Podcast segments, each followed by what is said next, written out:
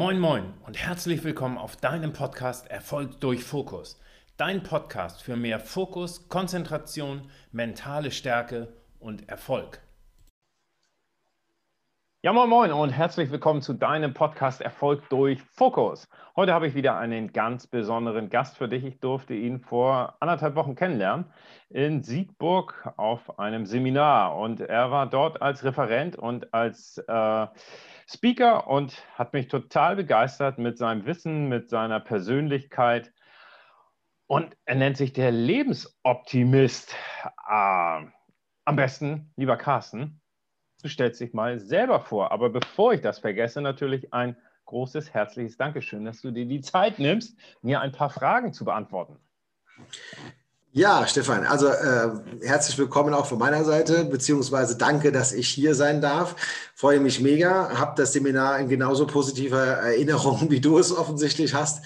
Ähm, waren wunderbare Teilnehmer, die äh, eine tolle Stimmung gemacht haben.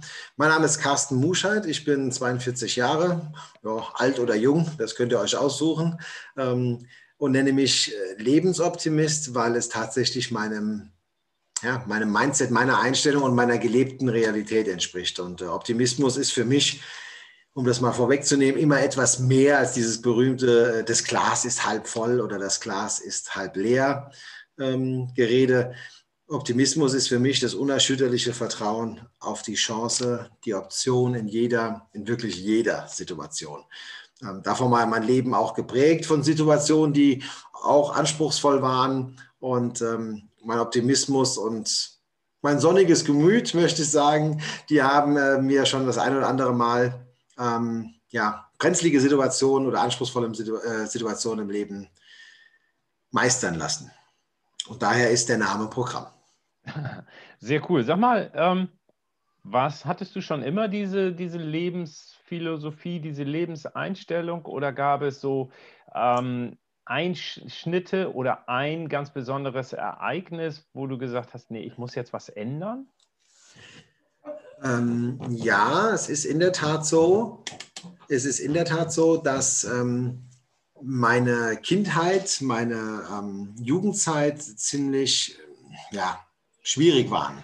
Also ich sag mal, für einen, für einen Jugendlichen, für einen, einen jungen Menschen, der Orientierung, Halt sucht, ähm, Menschen, an denen er sich ausrichten kann, ähm, habe ich eigentlich einen Rahmen zu Hause vorgefunden, der schwierig war, mit Suchtthematik, ähm, mit äh, ja, labilen Menschen um mich herum. Und ich habe relativ schnell gemerkt, dass ich, ja, dass ich ein Stück weit gucken muss, wie ich das hinbekomme, ohne die übliche Begleitung von Erwachsenen. Und ähm, also ich habe früh die Erkenntnis gehabt, äh, ich sag mal, das war schon, ähm, da war ich jünger als zehn Jahre, als mir klar wurde, dass ich selbst das ähm, wohl regeln muss äh, und, mich, und nicht darauf warten kann, dass wie in anderen Elternhäusern ähm, die Eltern da einspringen.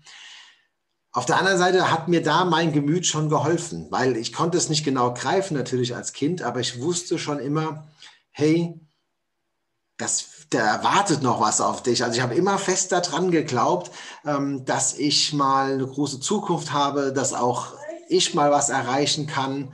Und ähm, völlig unbegründet in den Rahmenbedingungen, in denen ich aufgewachsen bin, gab es keinen realistischen Glaubenssatz, äh, der das, äh, sagen wir mal, hätte ähm, ja, vernünftig darstellen können. Aber ähm, ich hatte schon früh die Erkenntnis, dass ich mich auf mich selbst verlassen muss. Und das ist bis heute so. Ich kann mich auf mich verlassen.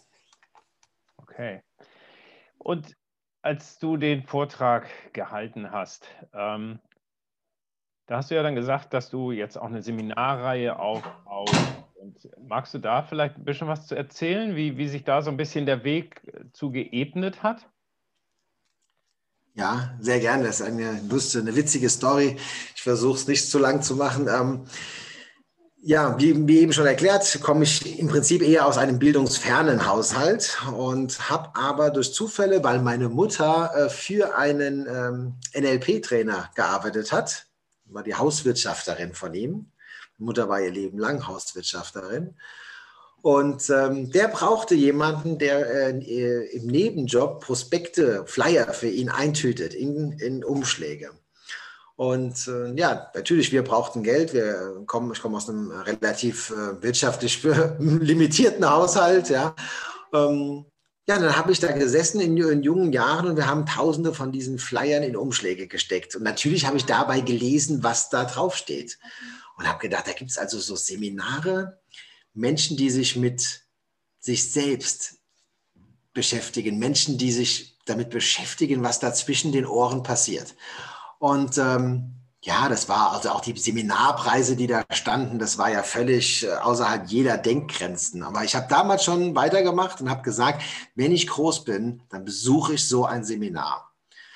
Und ähm, ja, habe den Glaubenssatz auch, oder sagen wir mal, diesen inneren Wunsch nie aufgegeben. Und tatsächlich hat meine Frau mir dann vor einigen Jahren bei genau diesem äh, NLP-Trainer ähm, meine erste konkrete Ausbildung zu Weihnachten geschenkt.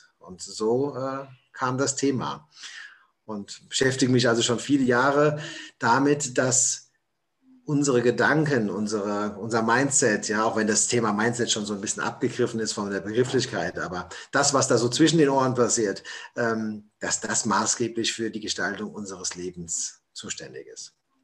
Ja, und dann habe ich gemerkt, wie es immer so ist bei uns Männern um die 40 Jahre, äh, dann denkt man, wie geht es jetzt weiter? Mache ich das, was ich jetzt die ganzen Jahre mache, noch weiter, bis ich 67 bin oder 70 oder 80?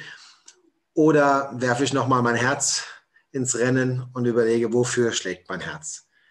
Und ähm, ich liebe Menschen und ich liebe Kommunikation. Das war schon immer so. Und dann habe ich gesagt, ich mache mich auf die Reise, habe verschiedene Seminare besucht, habe mich ausbilden lassen, Trainerausbildungen, Speaker-Seminare belegt.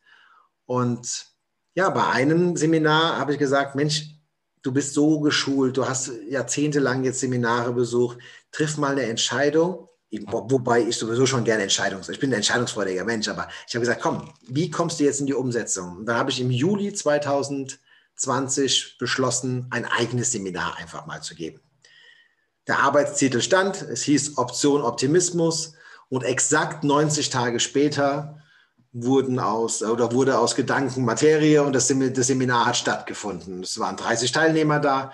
Ich hatte eine eigene Crew. Es war ein fantastischer Tag. Und ähm, selbst wenn ich nie wieder Seminare geben würde in meinem ganzen Leben, dann war es das wert. Und das ist auch die Botschaft, die ich jedem mitgeben will, der sich heute die Zeit nimmt, äh, unserem Plausch hier zuzuhören. Wenn da was ist in deinem Herzen und du Bock drauf hast und du den Impuls hast, es zu machen, dann wirst du am Sterbebett eher das bereuen, was du nicht gemacht hast, als das, was du gemacht hast und vielleicht nicht funktioniert hat. Das weiß doch kein Mensch mehr. Wir haben da auch nicht aufgehört, äh, Fahrradfahren zu lernen, obwohl wir 800 Mal hingefallen sind. Ich habe heute noch Narben, ich habe heute noch Narben auf der Stirn von etlichen Stürzen, Stürzen und bin trotzdem weitergefahren. Ja.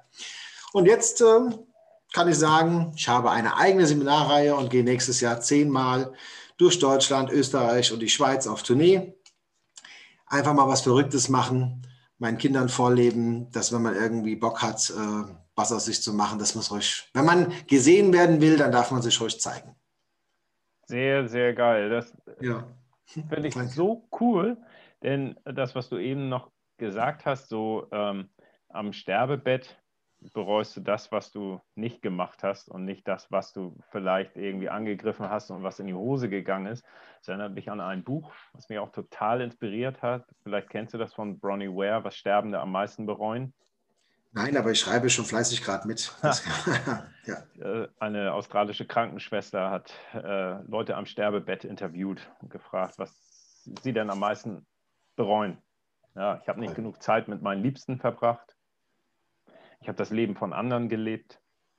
Ich habe nicht das gemacht, was mein Herz wollte. Mhm. Also gerade das Thema Leben von anderen gelebt, ne, das ist ja ein, das ist ja so ein Lebenshut, den wir alle irgendwie aufhaben.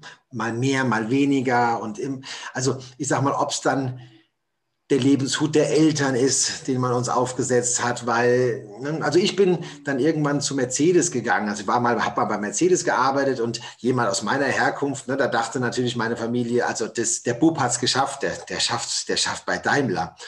Und ähm, nachdem ich gemerkt habe, dass ich da überhaupt nicht, überhaupt nicht glücklich war, habe ich gekündigt und meine Familie hat wirklich die Hände über dem Kopf zusammengeschlagen. Das ist der verrückt. Da war ja der Glaubenssatz, wie unser Eins, unser Eins wird ja niemals so viel Geld verdienen und, und, und so weiter. Ja. Ähm, dann hast du gesellschaftliche Lebenshüte, die dir aufgesetzt werden, wie man als Mann zu sein hat, wie man als Frau zu sein hat, was einem gesellschaftlichen Norm äh, oder Standard entspricht. Und bei uns in Hessen hier sagen wir mal, samstags Moje muss die Gas gekehrt werden. Ja? Also, Entschuldigung, im Hintergrund niest mein kleiner Sohn, aber that's real life. Ähm, genau.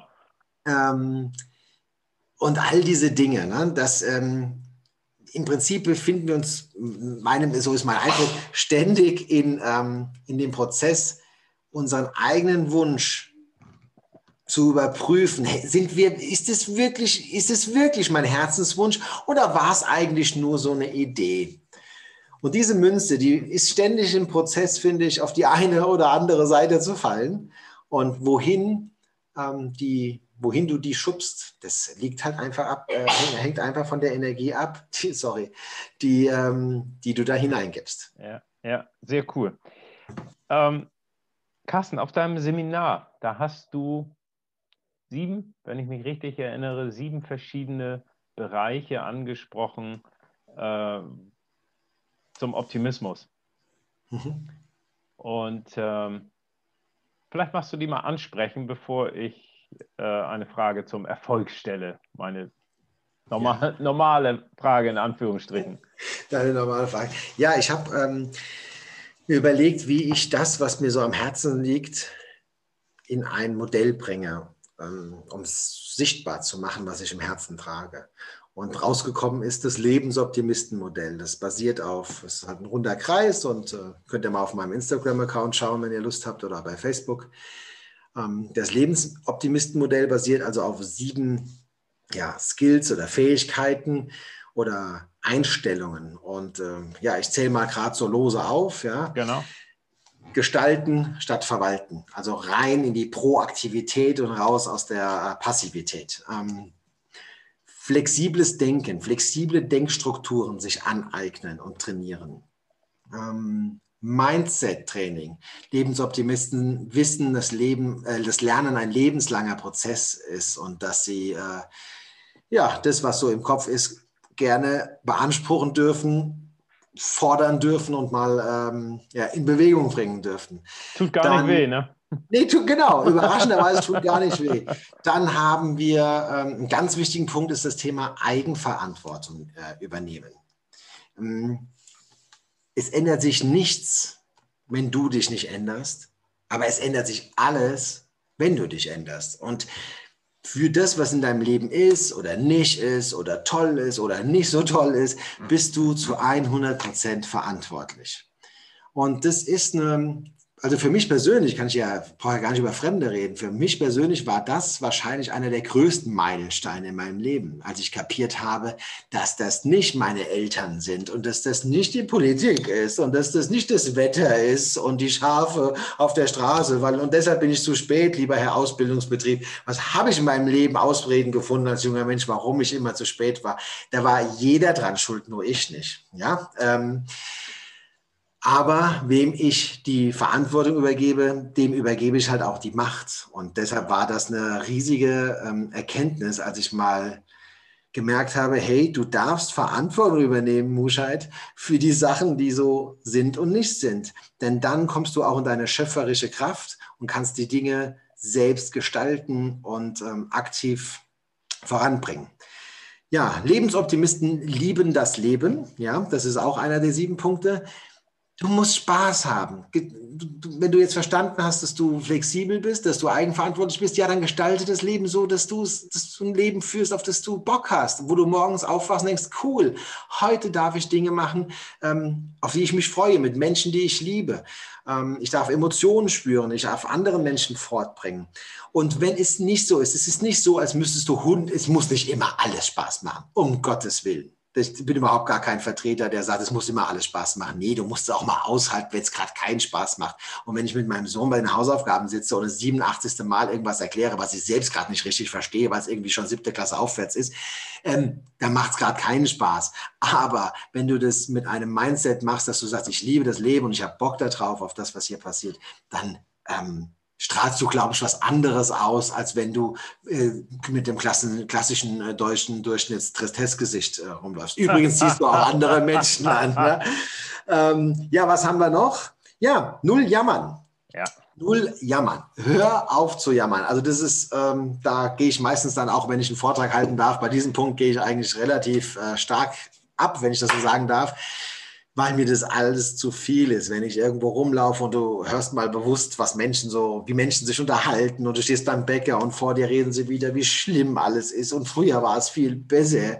Und äh, die Brötchen sind zu teuer und äh, der Bäcker, der war auch viel freundlicher. Und jetzt wird es und die Filialschließung und ach Gottchen, das, es geht uns allen so schlecht und der Gesundheitszustand und der Mann und also ja, du kannst so leben dann ist es aber scheiße. genau. ja? ähm, und in, in, insofern, ähm, ja, mein, mein Thema ist halt, Menschen einzuladen, Lebensoptimisten zu werden. Ne? Und als letzter Punkt jetzt in diesen sieben äh, Modellen oder in diesem sieben-Punkte-Modell ist das Thema Chancen sehen. Trainiere dich darauf, die Chance zu sehen. Es ist in allem, und ich schwöre, in allem ist eine Chance. Und das tut manchmal weh, sich das zu fragen, weil du kannst dich auch in den allerschlimmsten Situationen, die wir uns vorstellen, kannst du dich fragen, was ist das Gute daran? Mein Bruder ist im letzten Jahr verstorben und das ist jetzt ein massives Beispiel, aber ich will einfach mal auch diese klares, die Skala mal klar machen, wie stark man das ähm, austrainieren kann, diese Fähigkeit.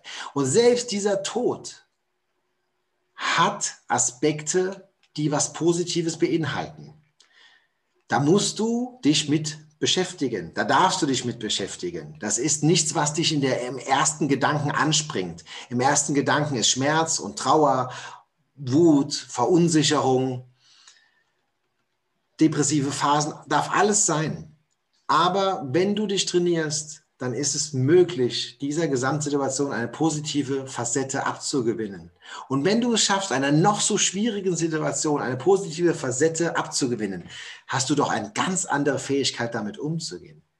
Ich habe nach dem Tod meines Bruders ein ehrliches, ganz tolles, emotionales und aufrichtiges Verhältnis zu meiner Schwägerin, was ich noch nie in dieser Intensität hatte wie heute. Für das bin ich dankbar und das hat letztendlich da, das eine hat zu diesem anderen geführt und so können wir das Andenken meines Bruders wahren, indem wir eine ehrliche emotionale Beziehung führen. Ähm, sie Teil meiner Familie ist und bleibt, meine Frau, meine Kinder mit ihr ein super Verhältnis haben ähm, und dafür bin ich dankbar. Und ob ich mit dieser Emotion rückblickend das betrachte oder nur aus dem Schmerz und aus der, Ver, ja, aus der Verbitterung heraus, das macht was mit dir. Ja, da gebe ich dir vollkommen recht. Ich habe mal gelesen und auch da ist ganz, ganz viel Wahres dran. Die Qualität deiner Fragen bestimmt die Qualität deines Lebens. Wow. Und ja. ähm, so ein ähnliches Erlebnis, wie du es eben geschildert hast, hatte ich mit meiner Frau vor vier Jahren. Ähm, da ist mein Vater gestorben und zwölf Tage später meine Schwiegermutter. Und äh, ja, da war natürlich so Trauer bei meiner Frau und mir. Und sie sagte, warum passiert uns das? Warum gerade wir? Womit haben wir das verdient? Und dann, das ist die falsche Frage. Die Frage, die dann richtig ist, was ist jetzt für uns das Gute daran? Und das zu sehen, dass du A, so wie du gesagt hast, dich mit dem Tod beschäftigst.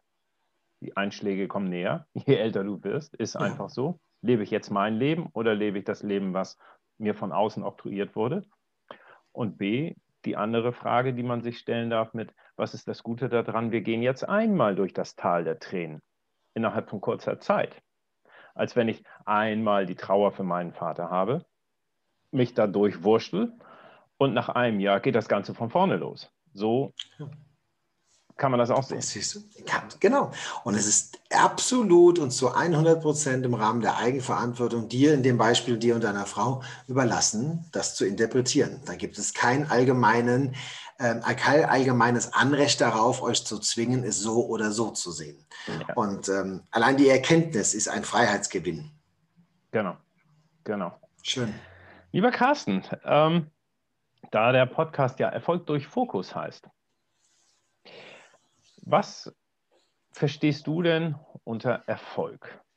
Also das ist die Frage, die ich hier jedem Gast stelle, um, um auch einen gewissen Vergleich zu haben. Was, wie sieht der eine das, wie sieht der andere das? Ist für den einen nur der sportliche Erfolg wichtig, ist für den anderen äh, das Materielle wichtig oder wie auch immer?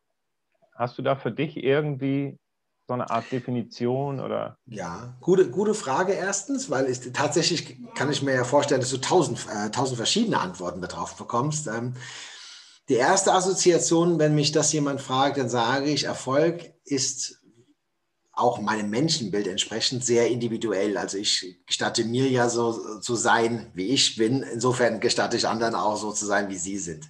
Deshalb ist das natürlich immer subjektiv.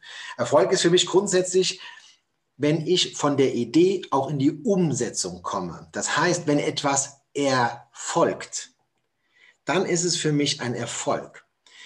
Wenn du deinem Herzen folgst, dann ist es für mich erfolgt, wie das Wortspiel schon so äh, ausdrückt. Lass etwas folgen. Er, ne? früher hat man ja ähm, Worte eher auf den männlichen, ähm, ähm, auf den Mann ausgerichtet. Sag mal, er folgt, ne? oder der Mensch folgt seiner Berufung, seinem Herzenswunsch, seiner Idee, seinem Impuls. Dann finde ich, ist man schon erfolgreich. Weißt du warum? Weil die allermeisten bleiben bei der Idee. Die allermeisten sitzen auf der Couch und haben kurz den Impuls, Mensch, jetzt so ein Campingmobil, absolute Freiheit, Hund rein, Frau rein, Kinder rein und mal drei Jahre um die Welt. Ich mache mal ein extremes Beispiel. Mhm. Und wir sind im Promillebereich derer, die das dann umsetzen. Wenn du also nur das Campingmobil kaufst und gehst zum nächsten See mal drei Tage, bist du quasi schon erfolgreich. Und so ist das. Es gibt für mich man verändert sich auch über die Jahre. Materiell hat das für mich kaum noch was, also materiell hat für mich kaum noch eine Assoziation mit erfolgreich. Ähm, ich komme aus einem armen Haushalt. Bei uns war das Geld schon immer weit vom Monatsende leer. Damals dachte ich also, dies sind die Menschen erfolgreich, die Geld haben. Hm. Über die Jahre, ich habe ganz gut verdient, hat sich das für mich geändert, weil ich gemerkt habe, wow, ich kenne total viele Menschen mit Geld, die total unglücklich sind. Und ich kenne total viele Menschen ohne Geld, die wiederum glücklich sind. Am geilsten ist natürlich, man ist reich und glücklich, aber es ist ein Zufall. Es, es gibt keinen, für mich gibt es keinen Zusammenhang. Ja? Und äh, deshalb ist ja die erste Assoziation also, wenn etwas erfolgt. Ja, sehr cool. Äh, gerade das, was du gesagt hast mit, letztlich ist es ja runtergebrochen, ich muss, ich habe ein, ein Ziel vor Augen und ich mache mich auf den Weg dorthin. Das heißt, ich muss meinen Allerwertesten bewegen und yes. dann bin ich, bin ich erfolgreich. Genau. Ja, ähnlich sehe ich das auch, weil es gibt eben halt auch die Sorte Mensch, die sagt, und das ist jetzt nicht irgendwie abwertend gemeint, sondern ich habe ein Ziel und ich erreiche es. Dann bin ich erfolgreich. Und das ist mir zu starr. Ist es auch. Also ich bin auch total fokussierter Typ. Wenn ich was, ähm, also wenn ich mir was vornehme, dann habe ich schon so äh, Glaubenssätze. Ein Spiel hat 90 Minuten und äh, bis zum Abpfiff werde ich alles tun, ähm, um das auch zu tun. Aber nicht, und das ist ja die Ableitung, die sich aus diesem anderen harten Glaubenssatz ergibt, ähm, um mich selbst zu kasteien, wenn es nicht funktioniert hat. Wenn, meine, wenn das nicht, wenn es auf dem Weg doch nicht mit deinen eigenen Werten korreliert. Also du merkst, du musst dich ganz krass verbiegen, äh, weil dieses ursprüngliche Ziel, das nimmt jetzt, der, also der Weg dahin nimmt eine krasse Abbiegung, da fühlst du dich gar nicht mehr so wohl. Denke jetzt an unser Gespräch zum Beispiel. Ne? Da hast du ja vielleicht auch mal eine Idee bei der Berufswahl und vielleicht bei manchen ändern sich die Parameter und dann gibt es keine Werteübereinstimmung mehr und so weiter. Ne? Also das könnte ja sein. Ähm, deshalb ist das Ankommen ist, äh, ganz toll. Es darf aber die Möglichkeit geben, das aufgrund abweichender Werteentwicklung auch mal zu korrigieren. Ja, äh, das Ankommen ist toll, aber ich glaube, das Allerwichtigste, und es hört sich vielleicht ein bisschen platt an, ist, ähm, der Weg ist das Ziel. Wobei ich finde, was es noch besser ausdrückt, ist das Erleben auf dem Weg dorthin. Die ganzen Erlebnisse, die du sammelst, die Menschen, die du kennenlernst, die vielleicht ähnlich ticken wie du, die dir noch wiederum was beibringen können und so weiter, das würdest du ja nicht erleben, wenn du nicht versuchen würdest, deinen Hintern zu bewegen. Ja, also ja. Ja und ja und ja, kann ich dir gar nicht widersprechen, will ich dir gar nicht widersprechen. Und ähm, Erlebnisse, wenn du Erlebnisse könntest du auch äh, ersetzen durch Emotionen. Ja. Ja, und diese Emotionen sind ja das, was unser Leben lebenswert macht. Und die hast du dann auch verdient, weil du bist genau an der Stelle und an dieser, an diesem Ort und an diese, zu dieser Zeit, weil du eine gewisse Aktivität äh, gestreut hast oder in deinem Leben eine Entscheidung getroffen hast, die dich dahin gebracht hat. Insofern bin ich für jede Emotion wiederum verantwortlich, äh, ob sie gut oder schlecht ist. Das heißt, ich darf für gute Emotionen, die ich in meinem Leben produziere, äh, ruhig mir selbst mal auf die Schulter klopfen und sagen, Mensch, hast du gut gemacht. Ähm, der steht mir aber nur dann zu, wenn ich für die weniger guten äh, Emotionen halt auch die Verantwortung übernehme und sage, nee, ja, da darfst du anders entscheiden beim nächsten Mal. Ja? Ich ja. denke, das gehört zusammen. Carsten, du hast eben gesagt, du bist kannst ein sehr fokussierter Mensch sein oder du bist ein sehr fokussierter Mensch. Was bedeutet denn Fokus für dich? Gute Frage. Also, man merkt es wahrscheinlich in den letzten 20, 30 Minuten schon, ich agiere aus der Emotion heraus. Und wenn ich für mich ein Thema entdecke oder das Thema mich entdeckt, äh, was mich emotional packt, dann brenne ich dafür. Mhm. Und wenn du etwas erreichen willst, gemeinsam mit anderen Menschen, dann darfst du schon so eine hohe Schwingung, Schwingungsenergie haben, dass du die mitreißt, dass du die anzündest. Ähm, ich sage mal, aus dem verzagten Arsch kommt kein fröhlicher Furz.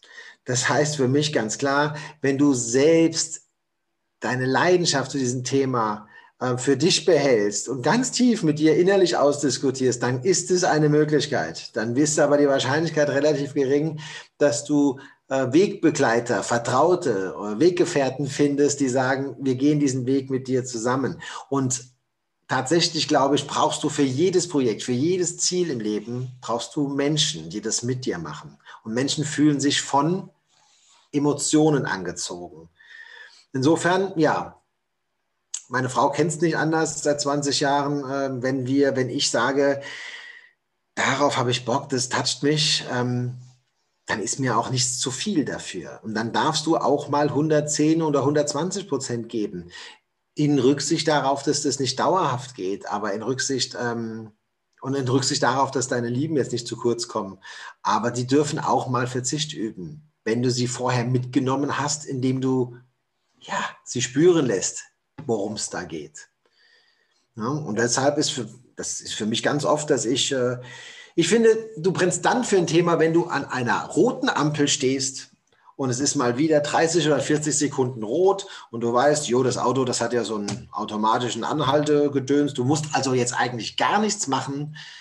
Und wenn dann sofort deine Vision, dein Herzensthema in diesen 30, 40 Sekunden, wo du nichts machen musst, sofort vor deinem inneren Auge ist, dann hast du deine Mission und deine Vision gefunden. Super. Das Feuer. Hm. Das ist, äh, ich weiß nicht, hat irgendwie ein alter Römer oder ein alter Grieche schon gesagt. Ne? So inhaltlich äh, nach dem Motto, nur wer selber brennt, kann auch das Feuer in anderen entfachen. Absolut. Absolut weiß nicht, wer es war, aber irgendwie ein, einer der bekannten alten Griechen. Ich glaube, er ist schon länger als 70 Jahre tot, also wir dürfen sein, wir dürfen sein Zitat verwenden. so ist das. Ganz genau. Das passt. Ja, sage mal, Carsten, ähm, so Richtung Ende hin, hast du vielleicht ein oder zwei Bücher, die dich sehr inspiriert haben, wo du sagst, wow, das hat mir so viel gegeben, da habe ich viel gelernt? Ja, ein, da fällt mir immer ein Buch tatsächlich als erstes ein. Ähm, und das muss ja was bedeuten. Und zwar ist es Die Entscheidung liegt bei dir von Reinhard K. Sprenger. Mhm. War für mich einer der größten Life-Changer. Okay, super. Kann ich jedem ans Herz legen. Uneingeschränkte Leseempfehlung. Großartig. Hört sich gut an. Noch ein zweites oder? Nee. Nee, okay. Ich habe noch keins geschrieben, sonst käme das. du hast zwar noch kein Buch geschrieben, aber du gehst auf Seminarreihe, hattest du ja vorhin erwähnt. Ja. Und ähm, wo finden denn die Zuhörer deine Termine? Also am aller, allermeisten freue ich mich, wenn ihr mir bei Instagram folgt. Da bin ich äh, tatsächlich sehr aktiv in dem Sinne, dass ich alle Informationen sind zunächst immer auf Instagram. Ich habe auch eine geschlossene Facebook-Gruppe, Carsten Muscheid, Option Optimismus. Da freue ich mich auch, wenn ihr dieser, Mitglied, dieser Gruppe beitretet. Ich bin nächstes Jahr ähm, zehnmal unterwegs mit meiner Crew.